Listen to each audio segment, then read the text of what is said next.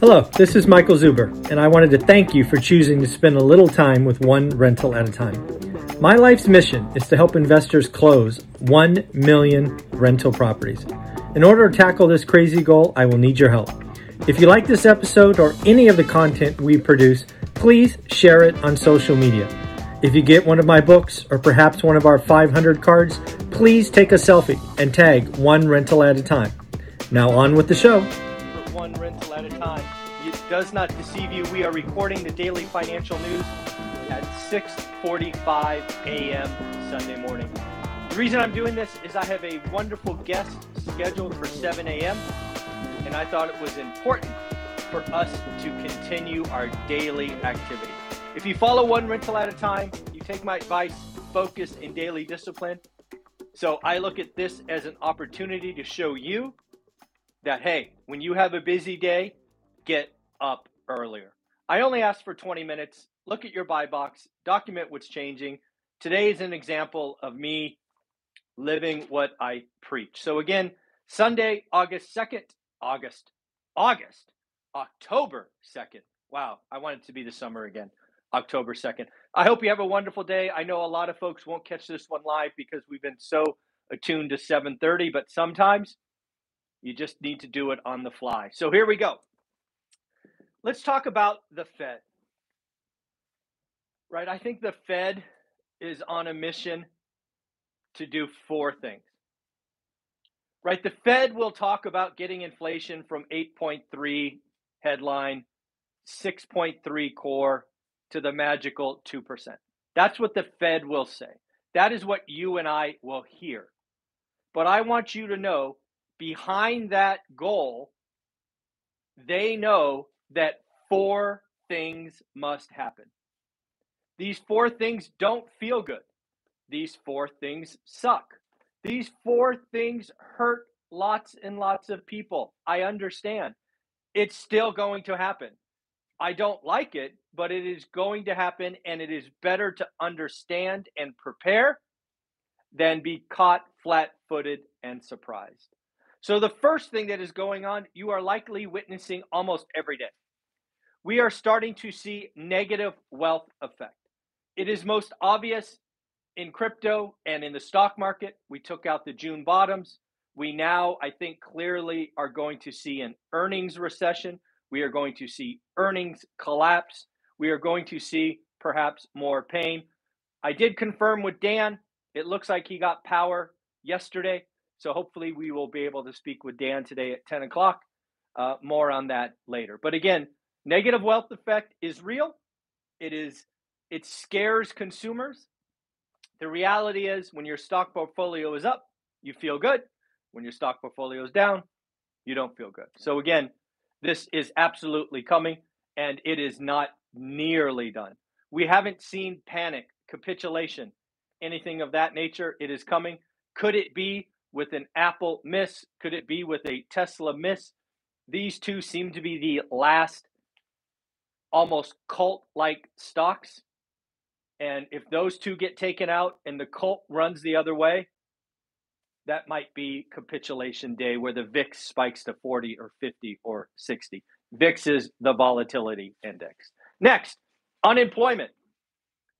Unemployment, right? Jerome Powell told us in Jackson Hole that pain is coming you know, r- reality or not, most people don't own stocks. Most people don't own crypto. We are going to see unemployment go up. That will be the most obvious sign to the average person. Again, we are lucky in that we get a weekly, almost pulse like check, right? Every Thursday. I think at 6:30 a.m. or 6 a.m. we get the unemployment claims. Watch that. We will talk about it every week, probably for the next year. The numbers to watch is does it spike to over 300, over 350? It has been under 250, and last week under 200. That just means the job market is strong. Unemployment is going up. Even the Fed, in their dot plot, sees unemployment going to about four and a half. Between you and I, that is a joke we are going over five. And it would not surprise me. It's not my base case, but it is certainly possible that we take this thing all the way to 6%. Again, it doesn't make me feel good to say this. There'll be millions of people unemployed. I get it, but you have to understand and be prepared, not surprised. Next, GDP, growth, gross domestic product. We've already seen two negative quarters, Q1, Q2. Early indications, again, we just finished Q3, is it will be slightly positive, but we will have negative quarters. We will have a recession. We will grow below trend. 2023 is not shaping up to be a good year, but we have to pay the price. I would I would rather pay the price in a short window than drag this out over a decade. Trust me when I say we, all of us, do not want to repeat the 70s. I would much rather collapse that into a two, three year period so we can get out of this and we can grow and we can be happier together. Because if we don't beat this thing and it stays with us for a decade, that's just going to be cumulatively much, much, much worse. And then, hey, how about cash? A lot of folks uh, in the low rate environment thought cash was trash. I don't know about you, but uh, when you look at the investments on January 1st of this year, cash is doing really, really well. Yes, cash has seen some deterioration from inflation, no doubt, but it's not down 30% or 40% or 50% like many, many other investments. Cash is options on opportunity. I have been pairing, you and I have been talking for a couple of years now about the real estate slowdown, about getting your list of assets to buy in a, in a, a bear market. Our time is coming. The bad times are here. Appreciate it, understand it. This is a wonderful time to have opportunity. Some of you are ready. We've talked about it, we've given advice. Some of you haven't taken action yet. Take action. Do something. Get prepared. Stop buying dumb things. Do the work. Look for assets. Gain a skill. This could be a great opportunity. You could have life changing deals in, in assets, but you have to be willing to do the work, pull the trigger, and have the liquidity to, to take action. Next, uh, looks like there is a list of states that are the least popular to move to. One of the things that we've seen during the pandemic is migration. We have seen a concentration. We have seen exits from the coastal cities to others. It's funny that there is a list of states with the least migration in. Let's go backwards. Number five, Connecticut. I believe Matt the Lumberjack tells us that Connecticut has very, very high prices, or I'm sorry, high taxes. I don't know if that's true. New York, very high taxes. Illinois, very high taxes. California, let me just tell you, very high taxes. And finally, New Jersey. I don't have any knowledge of New Jersey. What's up with New Jersey? Why is it the least popular state to move to? But yes, I probably would have guessed three out of those five. I don't think I would have gotten Connecticut or or uh, New Jersey, but California, Illinois, and New York are pretty easy. We have seen lots of net migration out. We have seen real concentration on bad policy. Lots of people are leaving. So, again, five um, states that people are migrating, not migrating to. Friday jobs number, the most important number of the week, the economic number of the week is on Friday. It will be what's called September jobs. How many jobs were created in the month of September? One of the reasons I believe that no one will call Q1, Q2 a recession of this year is because of job creation. Yes, I understand that most of you know about the two negative quarters of GDP rule of thumb. That is a rule of thumb, a very good rule of thumb. It's been right the last 10 times, but it is a rule of thumb nonetheless. The complexities around calling a recession are very detailed. There are four or five metrics that are key. One of them is employment. And you can't average 300 jobs, cre- 300,000 jobs created over six months and call that a recession. We will know shortly. They will make the call in the next three to four months, but I just don't see it. So that means what happened in September? I've drawn a line at 200,000. If we have less than 200,000, the Fed may look at that as hey, the, the employment market is cracking. Because to date, the average for the last eight months has been 256 or 59. Let's call it 260,000. So if we come in below that, significantly below that, it might be a sign that the Fed can say, hey, we're finally having an impact. However, if it comes in above 200,000, it's just yet another sign that they're going to bang us with 75 and bang us with 50 this year. That's where we're at. So Friday's job number will be important. Let me know what you think. Do you want to take the over or the under?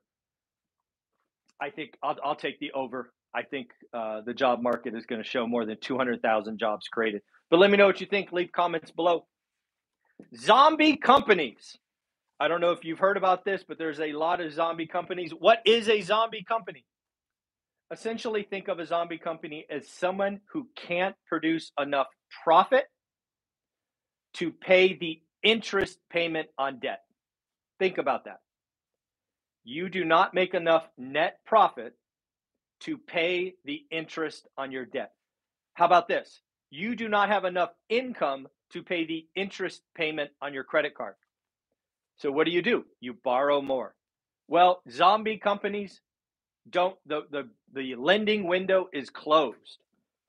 It is estimated by Deutsche Bank that 25% of companies currently listed are zombies. By comparison, in the great dot com crash that crushed me, 6% of companies were estimated to be zombies. Think about that for a minute. 400% more companies are zombies. It makes sense. We just left two years of record low interest rate. The lending window is open. Nobody thought there was any risk. Guess what, folks? We are going to see bankruptcies, forced, like forced marriages, right? Stuck together, like take two bad companies, smash them together, and hope they can do better. You will see technology acquisitions. It is going to be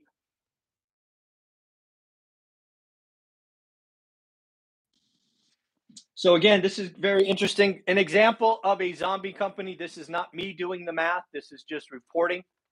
Carvana, Peloton, AMC, and GameStop.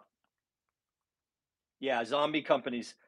Yep. Can't sorry folks, can't borrow money. You got to figure it out. Slash, cut, all of those things. White collar recession. Folks, you can go back on the daily financial news and realize that about three months ago, I warned you that I believe the incoming recession would be focused on white collar. I do not think this will be a blue collar led recession. I think the trades, blue collar, the service industry are going to do just fine. White collar, you're in trouble. I know a lot of you don't want to hear that. A lot of you are used to the last decade where it's easy to change jobs. Hey, I'm an engineer. I got a computer science degree from this university. Well, folks, when you have Facebook, Google, all these other companies talking about cash burn, there will be uh, there will be layoffs. Most of you don't see it coming, so be prepared. Get close to revenue. Stay on main products. Don't work on these next generation things that could get cut by some CFO in a room like that. Be careful. And then finally, I don't know if you've seen what's going on in the UK. I am not a UK expert. I will never be a UK expert, but I read something yesterday that frightened me. Again, I'm only reporting what I read. Apparently, in the UK, it is not uncommon to get a two year adjustable rate mortgage. They call it two year fixed. Two year fix. Folks, if you don't remember what caused the housing crash in the United States, it was these two year teaser loans. If it is true and the UK lives on two year adjustable rate mortgages and people are forced to refi or recast or whatever the right vernacular is, there is going to be a problem. The UK is in for some pain. You have seen their currency come down. You just saw perhaps a Lehman moment last week with pension. Why are pension funds using derivatives? Have we not learned our lessons? Go back and look at what happened to AIG back in the day. It was the derivatives, which Warren Buffett once called weapons of mass destruction. Apparently, the UK pensions had derivatives to amplify their returns because, hey, nobody can make money in a low rate environment. Then those derivatives went bad, the bonds got cut, and they were on the cusp of default, liquidation, closure, whatever. Not good. But what is happening now as interest rates rise? The, the housing market is in trouble. Owners of homes with these two year adjustable rate mortgages are in trouble. I got this. I do not know this lender. It was just reported in the article I read. Virgin Money, I guess it's like a bank or a lender. On Wednesday, their two year arm was 4.15%. By Friday, 48 hours later, it was 5.29%. One of the reasons that I think the US housing market, at least for the next six months, right? Phase two of the housing crash in transactions is right now. The reason that I see that is supply destruction. We heading into this crisis had 98% of loans fixed for 30 years. That gives sellers options, freedom, lack of stress. It appears that the UK doesn't have that based on an article or two I've read. If you know anybody in the UK that wants to talk UK mortgage market or has experience, please leave a comment below. I would love to speak with them. Uh, there's a lot of things going on in the debt market, mortgages. Canada, I think, does five years, Australia, New Zealand. Just like the 1970s, where the Fed had, or central banks, all central banks had to raise rates, it is going to get uncomfortable. It is going to get painful. Uh, there's a lot of stress coming. So, folks, just wanted to get this done for you. I'm going to go do my interviews at 7, 9, and 10 just for you. Uh, let this be an example of doing the work, getting up early. Have a wonderful Sunday. It is October 2nd. Bye bye.